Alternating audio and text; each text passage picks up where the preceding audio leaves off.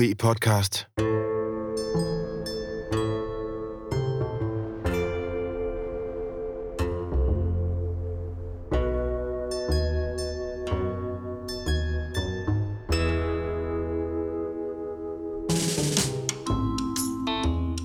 Velkommen til Universitetets podcast om undervandsjagt, fridykning og snorkling. Din vært er Morten Rosenvold Villassen, forfatter til bogen Undervandsjagt og forfatter til Hold vejret, en bog om fridykning.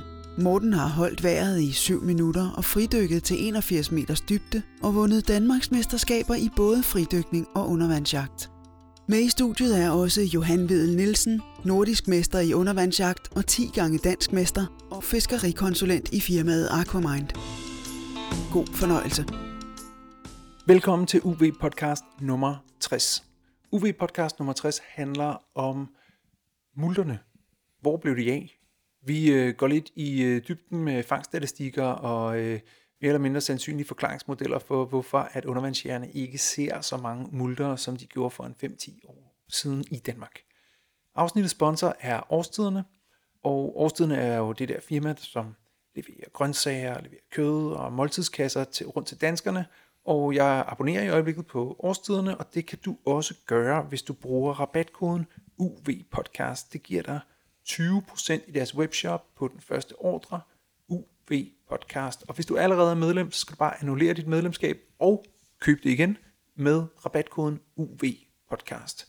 Tak til årstiderne, og tak til Johan. Velkommen til. Ja, tak skal du have. Vi sidder jo lige her lidt syd for årstidernes øh, hovedgård, og øh, hvor er mulighederne blevet af? Ja, det er det, vi skal snakke om i dag, men først skal vi lige snakke om siden sidst. Johan, du har været ude og fange østers. Jeg har været ude og håndbrejle stillehavsøsters her i sidste uge. Jeg er stadigvæk øh, ondt i benene. Der er normalt så, så snorkler vi dem op, så svømmer man rundt på, øh, på lavt vand og putter dem med en af sådan en net, man har på maven. Men fordi det var sådan lige lidt lavvand, så... Øh, så var, ja, så var der kun 5 cm vand hen over Østersne, så jeg gik faktisk det meste af mandagen der og samlede sammen foroverbordet. Og Johan, når du siger, at vi plejer og vi gør og sådan noget, så er det fordi, at det er en del af et, øh, altså det er en del af dit firma nu? Eller? Ja, det, det er det. Altså, vi arbejder jo både med, primært med konsulentarbejde, som er hovedindtægten, og så øh, har vi de sidste seks år forsøgt at komme i gang med opdræt af både øret og østers uden så meget held. Og, øh, og så er vi også begyndt at fiske østers nu. Og det, det går faktisk øh, rigtig godt. Altså, øh, vi samler stillehavsøsters op i Limfjorden til, øh, til Venø Seafood, og de bliver solgt i torvehallerne og forskellige steder som meget fine, håndsamlede, vilde stillehavsøsters. Og så kan man vide, at det er dig, der har ligget på din grædende knæ øh, på 5 cm vand og Ja, det bedste er jo, hvis der, er, hvis der sådan lige er lidt mere, øh, lidt, lidt ekstra højvand, hvis der har været vestenvind, fordi så, så kan man ligge og flyde hen over østersne, og, øh, og så passer det med, at man lige kan, kan nå dem med fingrene, mens snorkelen er i vandoverfladen, ikke? Men når det er, når det er lavvand, hvis der sådan er østenvind eller sådan noget, så, øhm, ja, så er der kun 5 cm vand hen over øh, østersne, og så, så tykker jeg blevet, så jeg ikke kan flyde der. Så, så må man stå foroverbøjet sammen sammen, og det er, det er en dårlig arbejdsstilling, kan jeg godt sige. Det vil Arne ikke være glad for. Nej. Og hvordan det så, så på den måde, der øh, bliver du en eller anden form for Danmarks svar på øh, de koreanske Emma-dykkere, øh, eller hvordan? Øh? Ja, det kan man. Ja, det er jo fuldstændig lige øh, sammenligning. Altså, det er jo øh, ja, lidt det samme. Lidt lavere vand måske, og øh, lidt mindre eksotisk, men øh, ja, ja. Det, øh, nu, nu, og det har været meget besværligt, det der med at blive erhvervsfisker. Det er ikke sådan noget, man bare sådan lige bliver. Men øh, det, kan vi, øh, det kan vi tage i næste afsnit, hvor vi jo går igennem, øh, hvordan man bliver professionel undervandsjæger. Ja, vi, har, vi, vi skal lige tease lidt for, for en idé, vi har haft længe med, hvordan at vi vil gribe det an, og hvordan du måske rent faktisk er ved at gribe det an. Og, øh, Johan, hvis man skal være professionel undervandsjæger i Danmark, kan det overhovedet lade sig gøre? Er der fisk og skalddyr og så videre nok, og øh, hvordan man ligesom skulle lave sit setup og fordele fiskeriet hen over året for at få en årsindkomst. Så vi prøver at lave en business case, hvis der er nogen, der kan blive inspireret, er blevet fyret under corona, eller et eller andet, man tænker, jeg vil da egentlig gerne være professionel øh, undervandsjæger, så kommer der en guide her om, måske næste afsnit allerede. Måske næste afsnit, ja. Mm. Og hvad har du øh, lavet, Morten, når du har været ude og fange noget specielt? Ja, jeg har fanget en... Øh, jeg ved ikke, om du har været på internettet her de seneste par dage, men øh, jeg har fanget en havred. Man ved, når man åbner sit Facebook-feed, at de første fem posts af forskellige øh, vinkler rundt, der kommer op med den noget. Det var også flot, jo. Det var en rigtig flot havørred, og den øh, fortjener øh, alt al den hype, den kan, den kan trække. Det var simpelthen så fedt. Vi, vi lå og, og snorklede i sådan noget strengetang på et par meters dybde, og så lavede nogle dyk ned, og øh, lå og lurede på, på havredder, der kom forbi, fordi der var mange havredder i området, og øh, så kom der bare den her ordentlige base forbi, som jeg fik skudt øh, pænt i halen, ah, sådan den bagerste tredjedel, men midt i fisken, og øh, den svømmede sådan lidt, lidt forvirret rundt, eller lidt voldsomt rundt, og så ind i en, en stor busk, hvor jeg så kunne pille den ud fra sammen med spydet uden problemer. Og det var faktisk et dyk. Nogle, nogle gange så forestiller man sig, at de der spætodæk efter havet, de skal vare 100 år. Jeg tror, det samlede mængde, eller tid på dyk var sådan noget 38 sekunder, eller sådan noget lignende.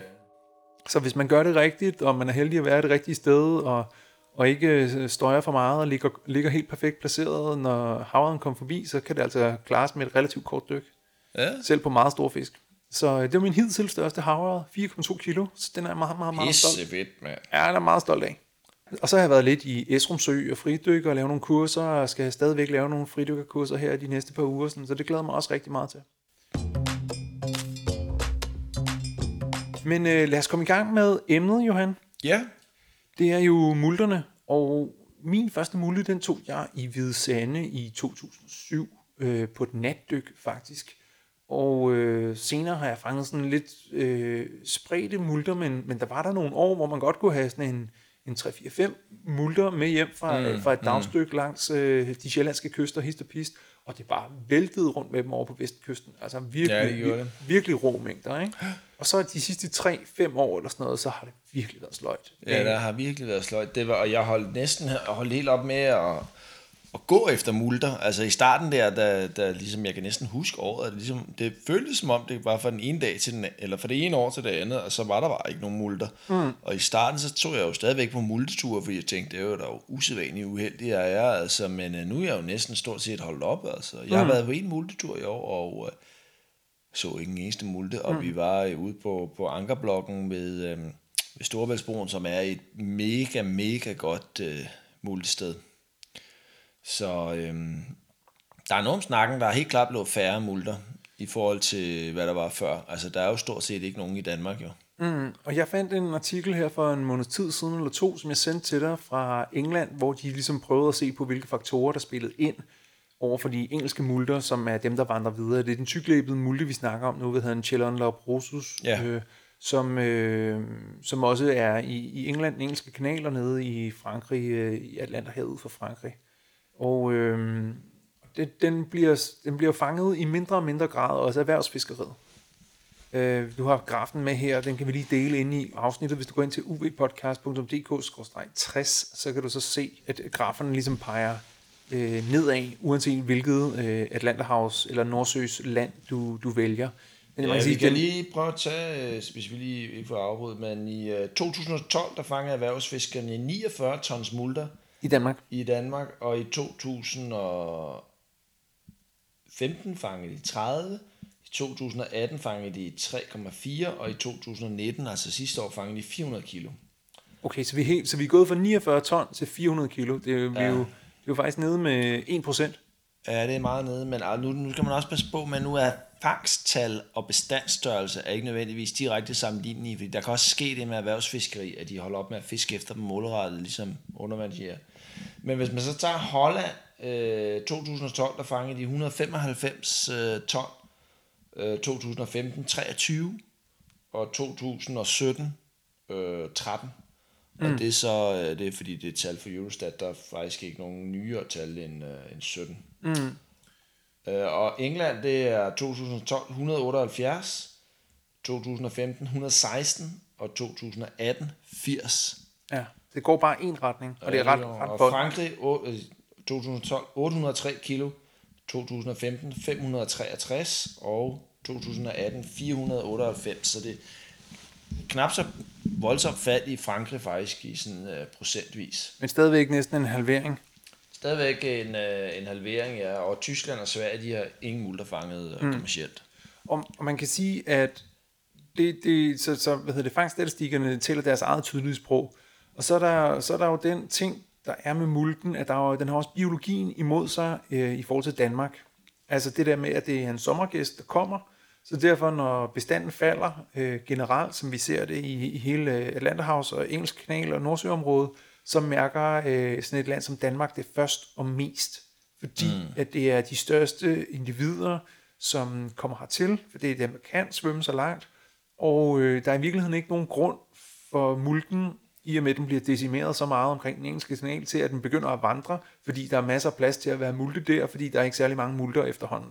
Ja, altså hele pointen med at vandre langt væk, det er jo en fødevandring. Altså det er jo fordi, at man gerne vil et sted hen, hvor der ikke er så mange øh, artsfælder, sådan så man har, har rigtig meget øh, plads til, til sig selv. Ikke? Mm.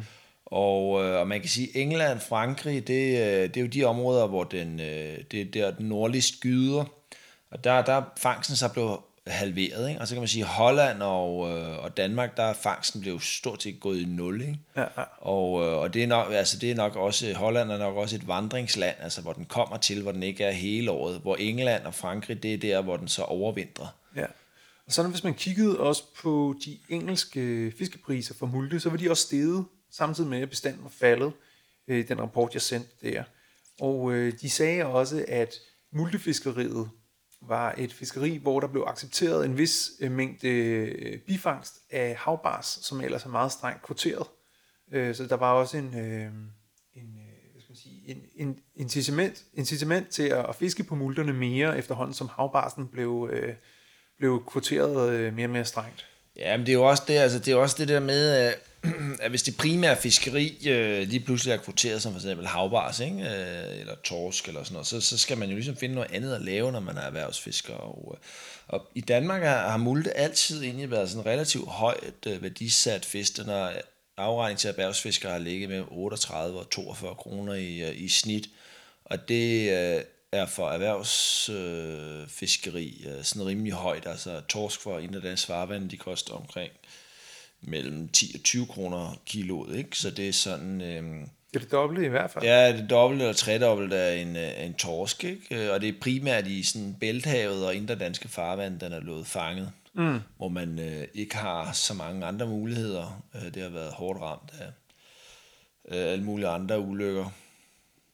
Nedgang i ålefiskeriet og torskefiskeriet og sådan noget. Mm, mm. Og så er der jo det der med, at, øh, at at den har en ret lang øh, hvad skal man sige, øh, livscyklus, så at sige, for en fisk. Ja, den, altså, den skulle blive kønsmoden øh, efter 10 år og en, øh, en halv meter lang. I Nordeuropa, mens den i Middelhavet bliver kønsmoden efter 3 år og 25 cm. Og det, øh, det er jo sådan lidt mærkeligt. Altså nu er vandet selvfølgelig også noget koldere, så den har åbenbart en, øh, sådan lidt en anderledes ynglestrategi øh, i Nordeuropa. Og 10 år, det er virkelig lang tid. Altså en torsk, den er jo kønsmoden efter 3, maks 4 år i, øh, i Danmark. Ikke? Og, øh, og en halv meter, man kan også næsten regne ud, at øh, der er en ret stor risiko for, øh, hvis man begynder at fiske hårdt på bestanden, og få fjernet de store individer, man faktisk får fjernet øh, langt de fleste af de kønsmodne individer. Det er klart.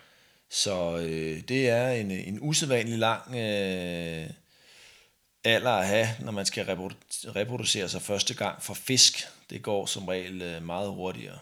Og det, øh, vi, snakkede, vi snakkede kort om det, sådan, hvordan at, at mennesket jo har, har haft nemmest ved at udrydde de dyr, der har den længste livscyklus, eller den længste generation, så at sige. Ikke? Altså, ål er jo et andet godt eksempel på fisk, men, men også i det hele taget blandt øh, altså de dyr, der har levet på landjorden, megafaunaen af, af alle mulige slags. Altså, at, ja. at mennesket har jo slået uldhåret næsehorn og Kæmpe dovendyr. Ja, der find, det er faktisk det eneste sted i verden, der er megafauna. Det er jo sådan set i, øh, i Afrika, fordi de er, de har udviklet sig i samarbejde, eller sammen med mennesker, ikke? Og, mm. og har været tilvændet. Men da menneskene kom til Nordamerika for eksempel, der var der en helt virvar af forskellige megafauna, som blev udryddet i løbet af ganske, ganske kort tid, af, med, altså med meget med kastespyd med flintespidser. Ikke? Mm. Og det er simpelthen fordi, at sådan et, kæmpe dogndyr, der er 5 meter højt, det, det får måske kun en unge hver,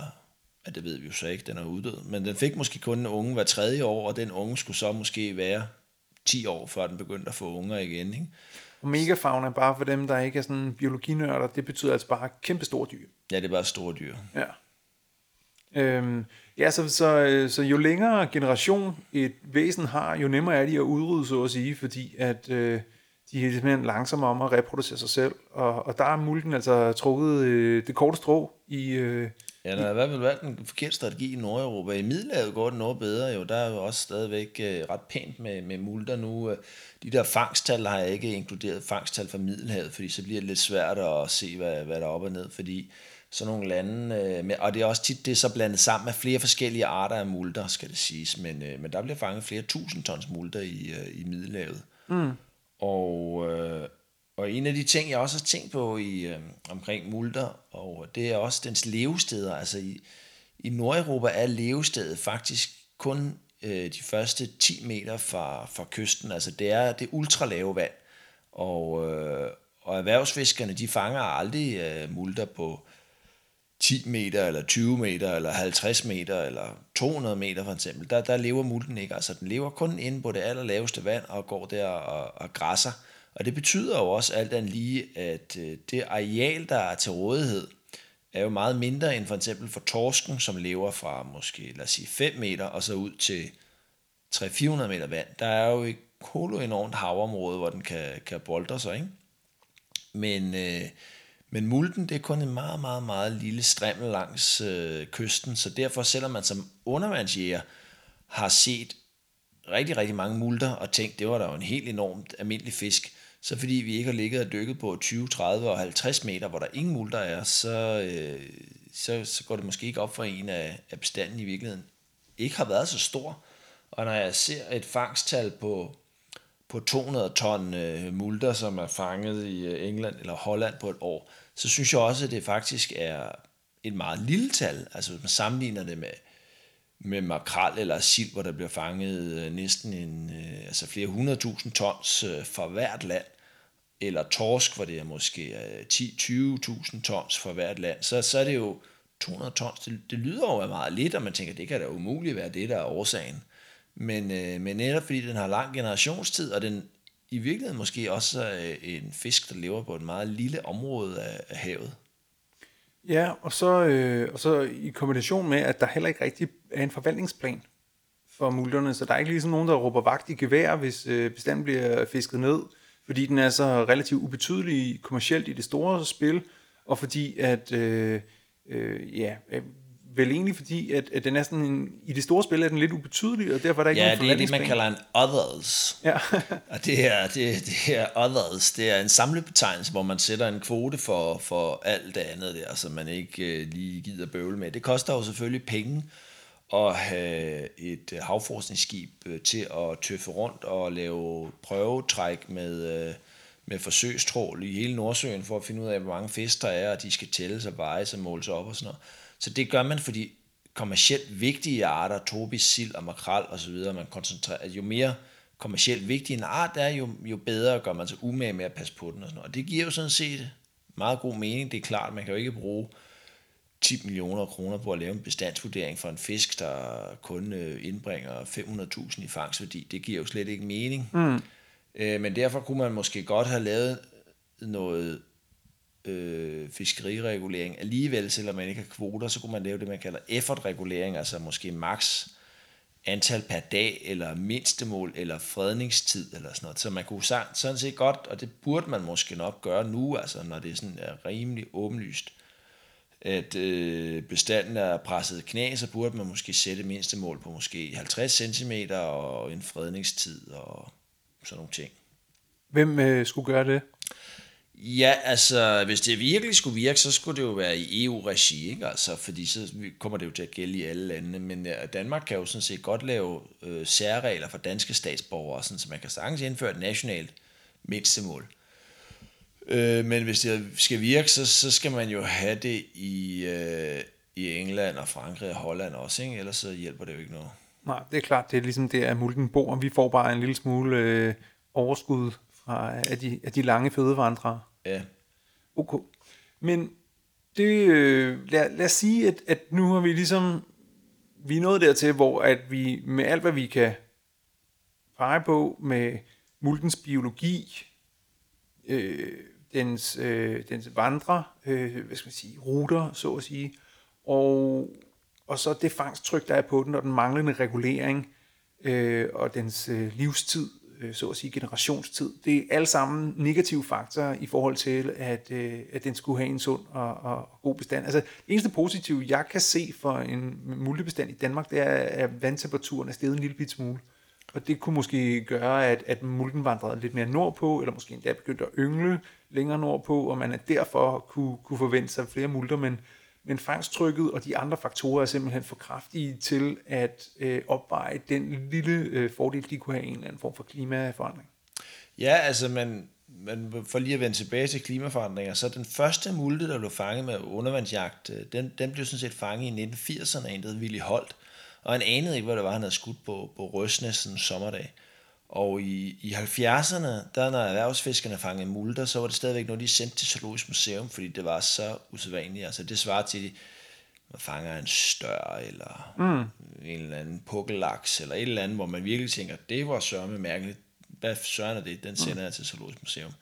Så 70'erne og 80'erne begyndte at blive mere, altså i Interdansk farvand, at blive, øh, blive mere almindelig, og så i 90'erne og 2000 op til 2010, der var den jo øh, meget almindelig, og var noget, man, man, man gik efter, ikke? Ja. Og så kom bestandskollapset der for en 3-4-5 år siden. Øh, så, øh, men altså indtil før det, der fiskede man den faktisk også i Vadehavet, også i 1800-tallet og sådan men det var ligesom så langt fra København dengang, at det blev ikke sådan øh, på den måde... Øh, almindeligt kendt i, øh, i befolkningen. Det var ligesom noget, man gjorde derovre i, øh, i Friesland, altså Vadehavet. Mm. Det er klart, det er jo der, den kommer trækkende til først. Og så kan man sige, hvad er grunden til, at den begyndte at, at trække op og blive mere almindelig der 70'erne og 80'erne? Ja, det kan jo skyldes flere ting, og jeg, og jeg ved det ikke, men jeg gætter nu lystig for hoften. Og den ene, det ene gæt kan være, at der blev flere i, i udbredelsesområdet, det, det ved jeg ikke. Det kunne godt være, men, øh, men det kan jo også være, at vandet er blevet varmere. Og, altså, man, vi har jo også havbarsen, der bliver mere almindelig. Så, så måske er, øh, er havtemperaturen øh, spillet en rolle. Mm. Ja, for det er jo, det er jo næsten, altså vi, vi, med det der bestandskollaps, det er jo i hvert fald, i hvert fald set med danske øjne, ikke? og det er, jo, det er jo en samlet bestand, der ligesom smyger sig hele vejen ja, ned. danske, men ejer hollandske øjne også, ikke? Ja, det er også rigtigt. Kan man sige, men, men, øh, men, men selv, altså fordi at så i de senere år har man så altid kunne tage til vestkysten og fange en multe, så at sige. For mm. der var mm. trods alt multe, selvom der ikke var i de indre danske farvand. Men det er faktisk også, jeg var der tre dage i juni og så ikke én multe. Altså jeg havde tre dykkerdage med god sigt ja. i, i Vesterhavet, omkring Typerøn og Akker, og så ikke én multe. Jeg ved, at der er blevet taget multer i år på vestkysten, så det er ikke fordi, de er fuldstændig væk, men det er godt nok øh, en skygge af sig selv i forhold til, hvad det var. Men skal vi lade multen ligge nu, og så lige kigge bare sådan med den helt grove pensel, hvordan det ellers ser ud med de andre arter, som er interessante for undervandsjæger, fordi det er jo noget, som undervandsjæger ofte snakker om, det er, at det hele var meget bedre i gamle dage. Mm. Øhm, og det har de for, for så vidt også ret i på nogle områder, og så er der nogle områder, hvor at øh, bestanden så er gået frem, eller hvor den i hvert fald er uændret. Øh, og vi har prøvet at, at dele os en lille smule op, så, så jeg ligesom taler med undervandsjærens øjne, og, og Johan han er øh, den kedelige djøffer, der sidder med fangstatistik øh, på Christiansborg og ikke har en skid forstand på, hvordan det får. Ja, det er jo ikke rigtigt. Det sker i den virkelige verden. Ja, lige præcis, ikke? Ej, det, er også, det er også lidt strengt, fordi at Johan er jo rent faktisk ude og, og, og fange på, på mange fiskekutter og øh, observere og øh, fiskeriprojekter. Sådan. Du har en del havdage faktisk på et år. Ja, så, så man kan sige, du, men, du har, øh, men, hvad, men hvad har du observeret? Jamen, hvis vi nu tager øh, torsken, som, som jo altid er et, et godt debatemne, så øh, er min observation, at der er 0 i Lillebælt. Der var engang pænt i Storbælt og Langeland, og der er stadig lidt, men det er ikke særlig godt i forhold til, hvad det var for bare 5-10 år mm. siden. Og Øresund har det fint, øhm, og, og, og det, er sådan, det er sådan min opsætning. Nå ja, altså alt, der hedder Kattegat, det er virkelig dårligt. Nej, det er, må man sige. Nå, det var jo engang, øh, altså inden, var for Korsør sydpå har det været godt øh, tidligere, men inden Inden, øh, inden det, der var Asnes, Røsnes, øh, Sjællands Odde jo også konge torskespots. Og de blev dårlige lige da jeg startede med at undervandsjage, så det, øh, det er sgu mange år siden. Og, øh, det er Kattegat Torsken. Ja, sandsynligvis har det været Kattegat Torsk, der trak derned. Ikke? Altså selve Kattegat har også været øh, virkelig, virkelig øh, godt til torsk. Og der, der er næsten ingen torsk. Det er kun på vragene, stort set. Ja, og, øh, og, det, og det man vil sige, hvis man skal sige det fra sådan, biologernes briller, så, så er de enige om, at der er ingen kattegat-torsk. Og kattegat, det er jo, det er jo fra Skagen og, øh, og hele vejen ned til, til Nordsjælland. Så det er jo et, et ret stort øh, havområde, når, når, øh, men altså Djursland, øh, og er der, har der tidligere været mange torsk, der er ingen, og, øh, og Gilleleje og sådan nogle steder, der har tidligere været mange torsk, der er heller ikke nogen. Og, øh, og i for, forhold til biologerne, så er man enige om, at bestanden er altså under det, man kalder øh, BLIM, altså den, den grænse for, hvor bestanden er i fare for at kollapse. Altså man kan faktisk godt sige, at den er kollapset. I Kattegat. Så, så der er undervandsjægerne øh, enige med biologerne om, at Kattegat-torsken har det virkelig dårligt. Ja, og, og det, det skyldes, det tror jeg også, der er generelt enighed om, det skyldes, at man fanger øh, jomfruhummer i trålfiskeri, som er målarten, det er den økonomisk vigtigste art, og øh, når man fisker efter jomfruer, så kan man ikke undgå at fange torsk. Og selvom der ikke er nogen kvote, og man ikke må, må lande dem, så, så bliver de sådan set bare smidt ud igen, men er jo døde.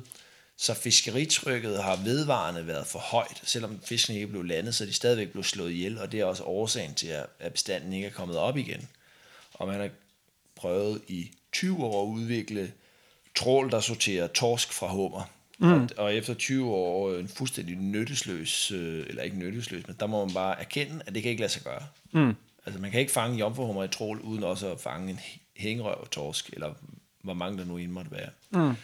Så, så hvad hedder det, så, så det er, torsken bliver simpelthen fisket for hårdt, der bliver fanget for mange i Kattegat, og derfor er bestanden yeah. har det så dårligt, og det bliver ved med at blive fanget for mange, ikke fordi man ikke har sat kvoter for det, men fordi det bliver taget som en del af bifangst fra jomfruhummer. Ja, og så, så bliver smidt ud. Ikke? Men nu ja. er der faktisk lige blevet besluttet under råen og skrigen øh, blandt alle fiskere og mange partier på Christiansborg, at nu er det tvunget, at man skal have kamera ombord, når man fisker med øh, hummertravl i Kattegat. Og det er fordi alle er jo klar over, at det her det er et issue, vi skal have gjort noget ved.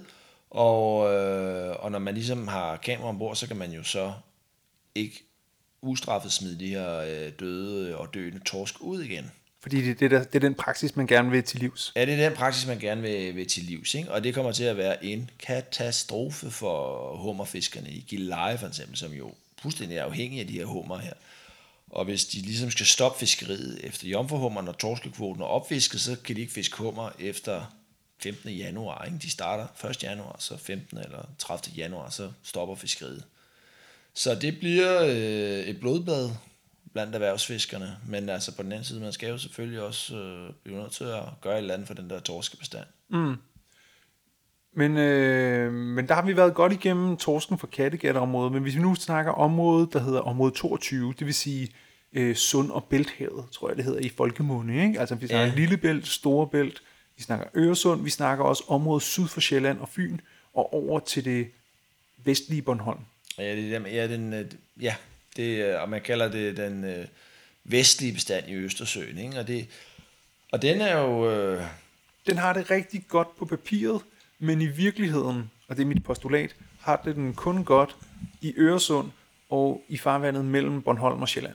Ja, det, ja, det kan du godt have ret i. Altså det, det der er, når man har, man har de her forvaltningsområder, så er det jo en blanding af, af biologi og hvad der er praktisk muligt, fordi igen, det, det koster penge at skulle ud og bestandsvurdere, og selvom torsken jo er en økonomisk vigtig art, der gør man sig meget umage med at bestandsvurdere. Så der er ingen tvivl om, samlet set i det her kæmpe område, der er torskebestand stigende, det har den været de sidste 3-4-5 år. Og, øh, og altså sådan med 45 graders stigning. Og så kan man sige, jamen det er ikke det, jeg ser ved Langeland. Så siger jeg, nej, det er muligvis rigtigt, men man kan heller ikke forvente, at torsken er jævnt fordelt i hele det her område. Det er jo faktisk det, der er problemet, ikke? fordi der er en fælles kvote for hele området, men fordelingen ja. er skæv. Altså, ja, så for eksempel Lillebælt, der, der er almindelig enighed om, blandt løsfiskere og, øh, og erhvervsfiskere, at der er ingen torsk i Lillebælt. Mm. Men der er stadigvæk torskekvote i Lillebælt, fordi det er en område, altså det, det er en del af det her område 22-24, mm. hvor, øh, hvor den vestlige øh, Østersø øh, er.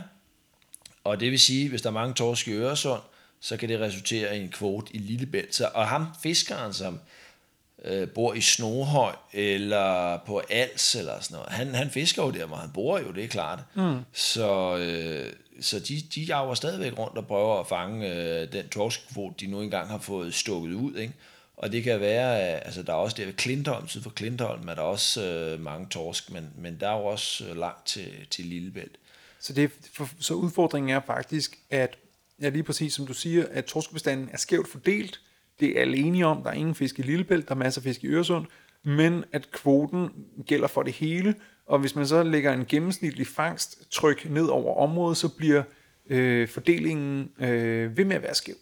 Ja, altså man burde nok øh, lade være med at fiske torsk i Lillebælt. Det tror jeg godt, øh, at man kunne gøre, altså, fordi der er virkelig ikke nogen, så, så der, øh, og så, og så, men det vil så kræve, at man havde flere forvaltningsområder, ikke? Mm. Øh, og, og det vil så gøre det dyrere at sætte kvoter, og man, så, så har man også problemet, at i det her vestlige Østersø, det er jo Polen og Sverige og Danmark og Tyskland, der, øh, der fisker. Mm. Så, så det, er også, øh, det er også vanskeligt lige at lave om i de der forvaltningsområder. Det skal mm. alle i hvert fald være enige om og sådan noget.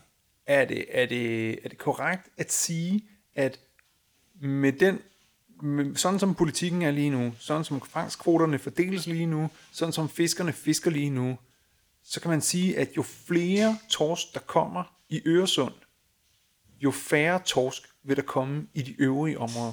Det vil i hvert fald komme mere kvote. Ja, og det er jo også det. Ikke? Altså, så det, så ja, jo, ja, jo, jo bedre torsken klarer sig i Øresund og mellem Bornholm og Sjælland, jo hårdere vil fangsttrykket være alle de steder, som vi, hvor vi egentlig ser, at, øh, at fangsttrykket er for hårdt. Ja. Det er jo noget råd. Ja. Nå.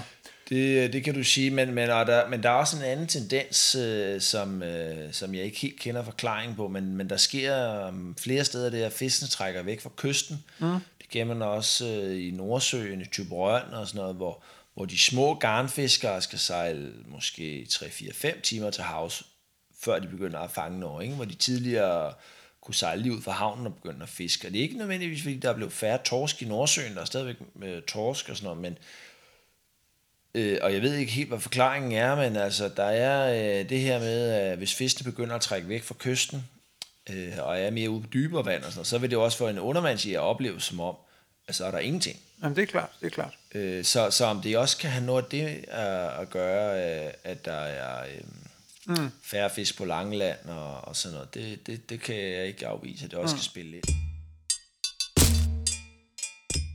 Jeg tror, det var det er de to sådan, mest bekymrende ting, det er omkring multerne, og så er det torsken. Mm. Så er der nogle fisk, hvor det er sådan stort set status quo. I hvert fald den tid, jeg har undervandsjæret, den tid, som, som jeg kender til. Øh, pikvar, sletvar, tunger, rødspætter, synes jeg også er nogenlunde øh, jævnt. Skrubber, synes jeg, er en lille tilbagegang her de senere år. Øh, ja, det, det vil jeg også sige. Det er i hvert fald ikke, som det var for 10 år siden. Det er helt sikkert. Nej, Altså ja. faktisk tungebestanden i, i Kattegat burde faktisk være meget lav for tiden. Nå. Men det er en af de, øh, en af de bestande, hvor man øh, slet ikke laver bestandsvurdering, hvor man bare gætter kvalificeret. Ja, okay. Og der, jeg vil sige, der er i hvert fald øh, nogle undervandsjæger, jeg kender, der har haft kongefiskeri efter tungen her øh, på det sidste op på, på nordkysten. Så, ja, ja. Øh, ja, august er en god måned for at, at fange tunger på nordkysten af Sjælland. Øh, så det, men det er jo igen sådan meget lokalt, det kan vi ikke rigtig øh, lave videnskab på, vores, vores oplevelser, hist og pist, selvom at, øh, det er oplevelserne, der fylder, så at Men sige. der er i hvert fald stadigvæk tunge. Jo, jo, det er der. Om der er flere eller færre, det, det er lidt svært at sige. Men det er jo ikke ligesom øh, multer og torsk, man mm-hmm. oplever, man tager ud og ikke fanger noget. Havørder, det er også nogenlunde jævnt, og hornfisk er nogenlunde jævnt. Mm. Og makrel er jo faktisk, øh, makrel er jo faktisk stigende. Ja, makrel er stedet meget voldsomt. Altså min, ja. min øh, gamle far, han øh, fører jo fangstjournal for garnfiskeri i øh, Isefjorden. Og han er midt i 70'erne og har fisket med garn i Isefjorden siden øh, inden han var 18. Og han øh, for fem år siden, der begyndte han at fange makraller i sin skrubbegarn. Og så købte han jo så makralgarn og rygeovn, og så pelser han simpelthen bare makraller op. Og det, der skete i 70'erne, det var, at øh, man fandt makrallens overvintringssted vest for Irland, altså erhvervsfiskerne. Og, og for at man kun fiskede makrallen kommercielt, når den øh, kom ind til Norge og, og øh, Danmark og så videre om sommeren, så kunne man så fiske den hele året rundt. Og når de, når de overvintrer, så går de i sådan nogle ekstremt tætte, kæmpe store stimer, hvor de bare møller rundt de samme sted. Ikke? Og så tævede man løs på de der stakkels makraller og brugte dem til fiskemel og alverdens mærkelige ting i stedet for, for konsum. Ikke? Og Norge fangede over en million ton makraller om året.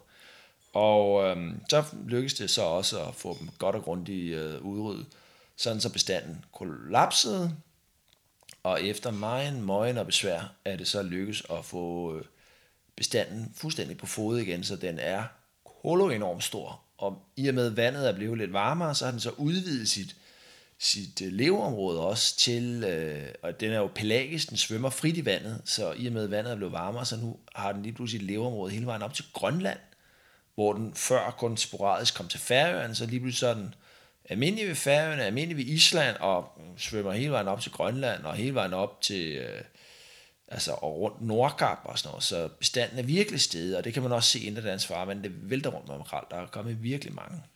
Ja, og så er dens, øh, den store bror, øh, den blåfindede tun, er jo også øh, interessant lige at vende. Vi har snakket lidt om det før, så vi kan bare lige tage det hurtigt med, at øh, man i de senere år er begyndt at se blåfindede tun igen øh, i de indre danske farvande. Der var jo et ordentligt boom i 50'erne efter 2. verdenskrig, og, og så døde det lidt ud i 60'erne, og så har den faktisk været væk siden da, indtil for ganske Ja, få år det er samme siden. historie som makrallen, altså det, øh, Ja, fiskeripolitik virker, hvis man gør det rigtigt. Altså man fiskede øh, tunbestanden helt ned, og, øh, og igen, fordi det er en vandrende fisk, der, der kom herop på, på fødevandring, så holdt den bare op med at vandre, men levede i hovedområdet der. Den, den tøffer ud af Middelhavet, og så ud i Atlanterhavet over til den meksikanske golf og tilbage igen.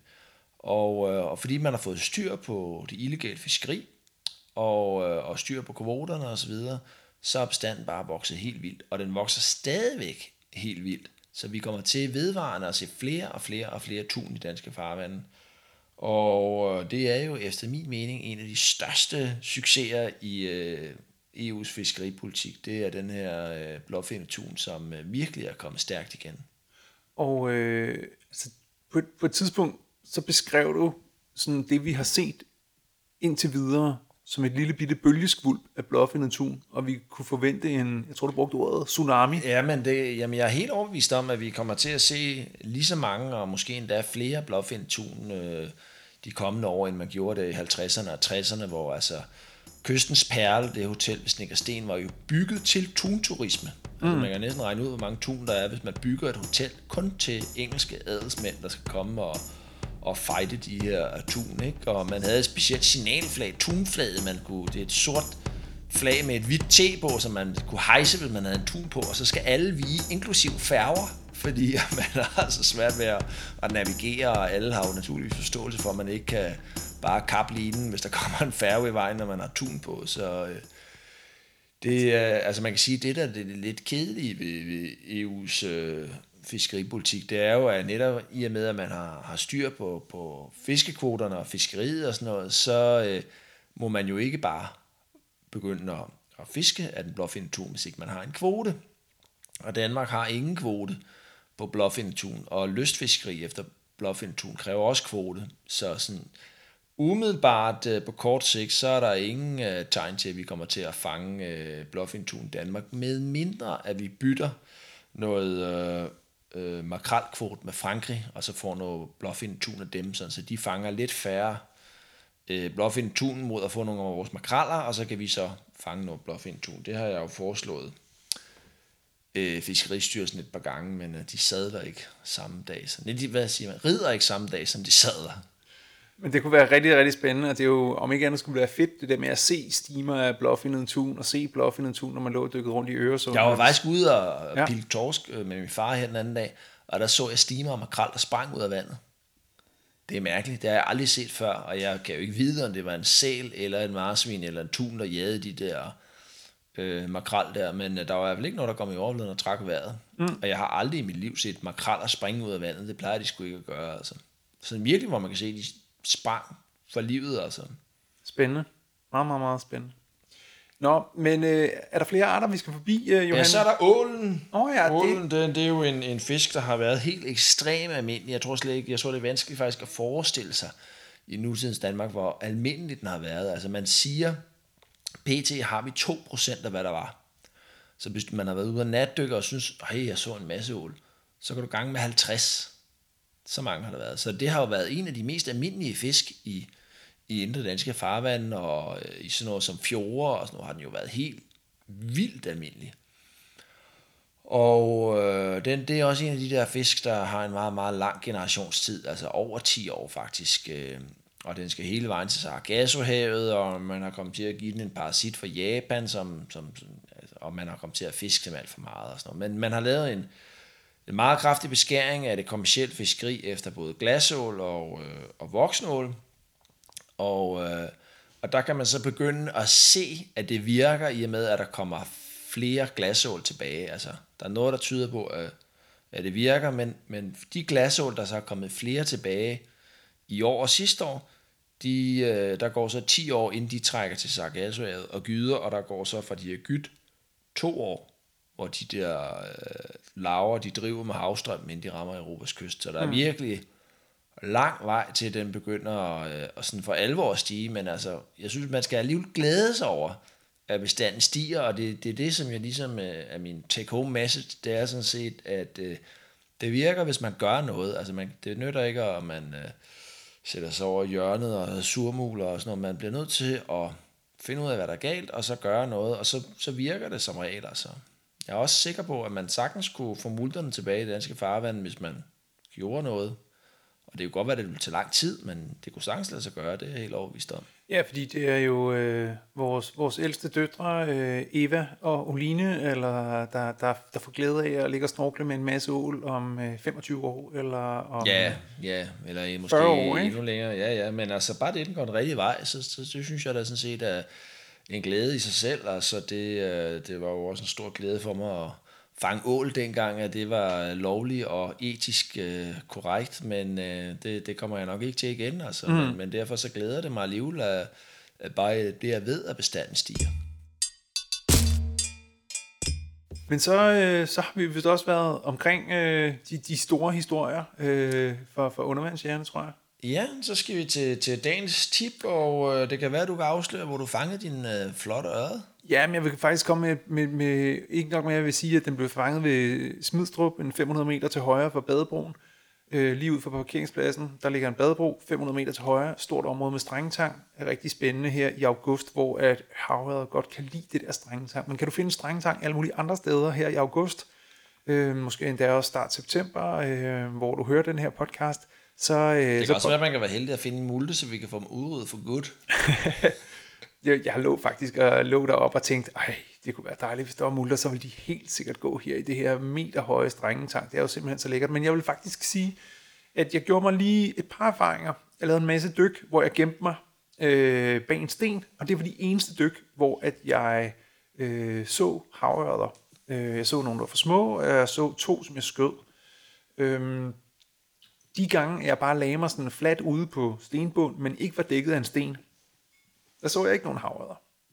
Så jeg kan godt, øh, jeg vil i hvert fald selv fremover, når jeg fisker i sådan et område, så vil jeg gå efter at ligge mig i steder, hvor at, øh, jeg kan få den ene arm ind under en sten, som er stor, sådan så jeg kan øh, ligge og gemme mig om bag stenen, men også at jeg kan holde mig nede med, med, med armen med den der sten der.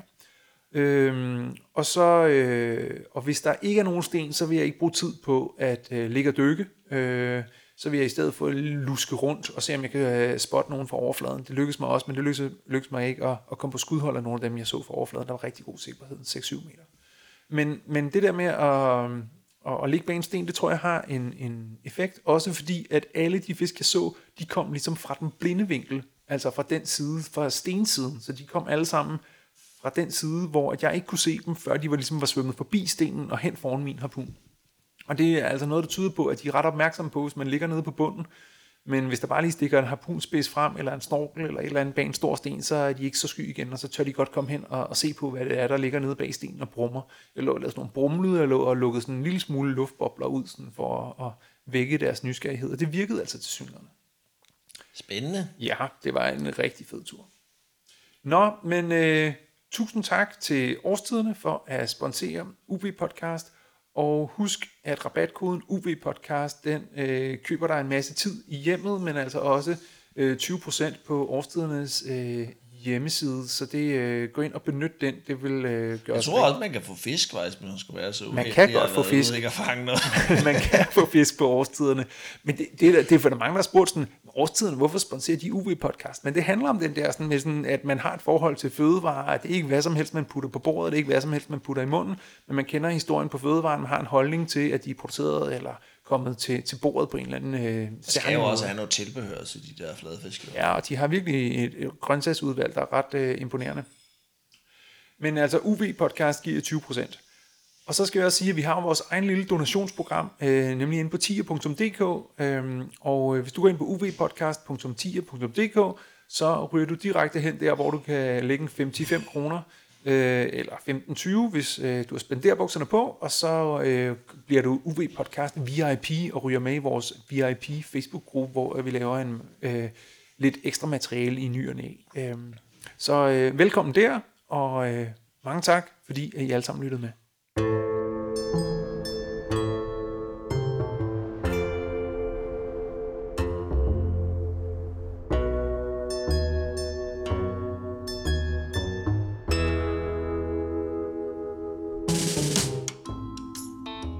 Tusind tak, fordi du lyttede til UV Podcast.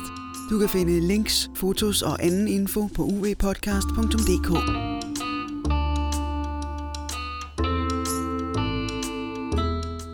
Og hvis du kunne lide, hvad du hørte, så del det endelig videre. UV Podcast.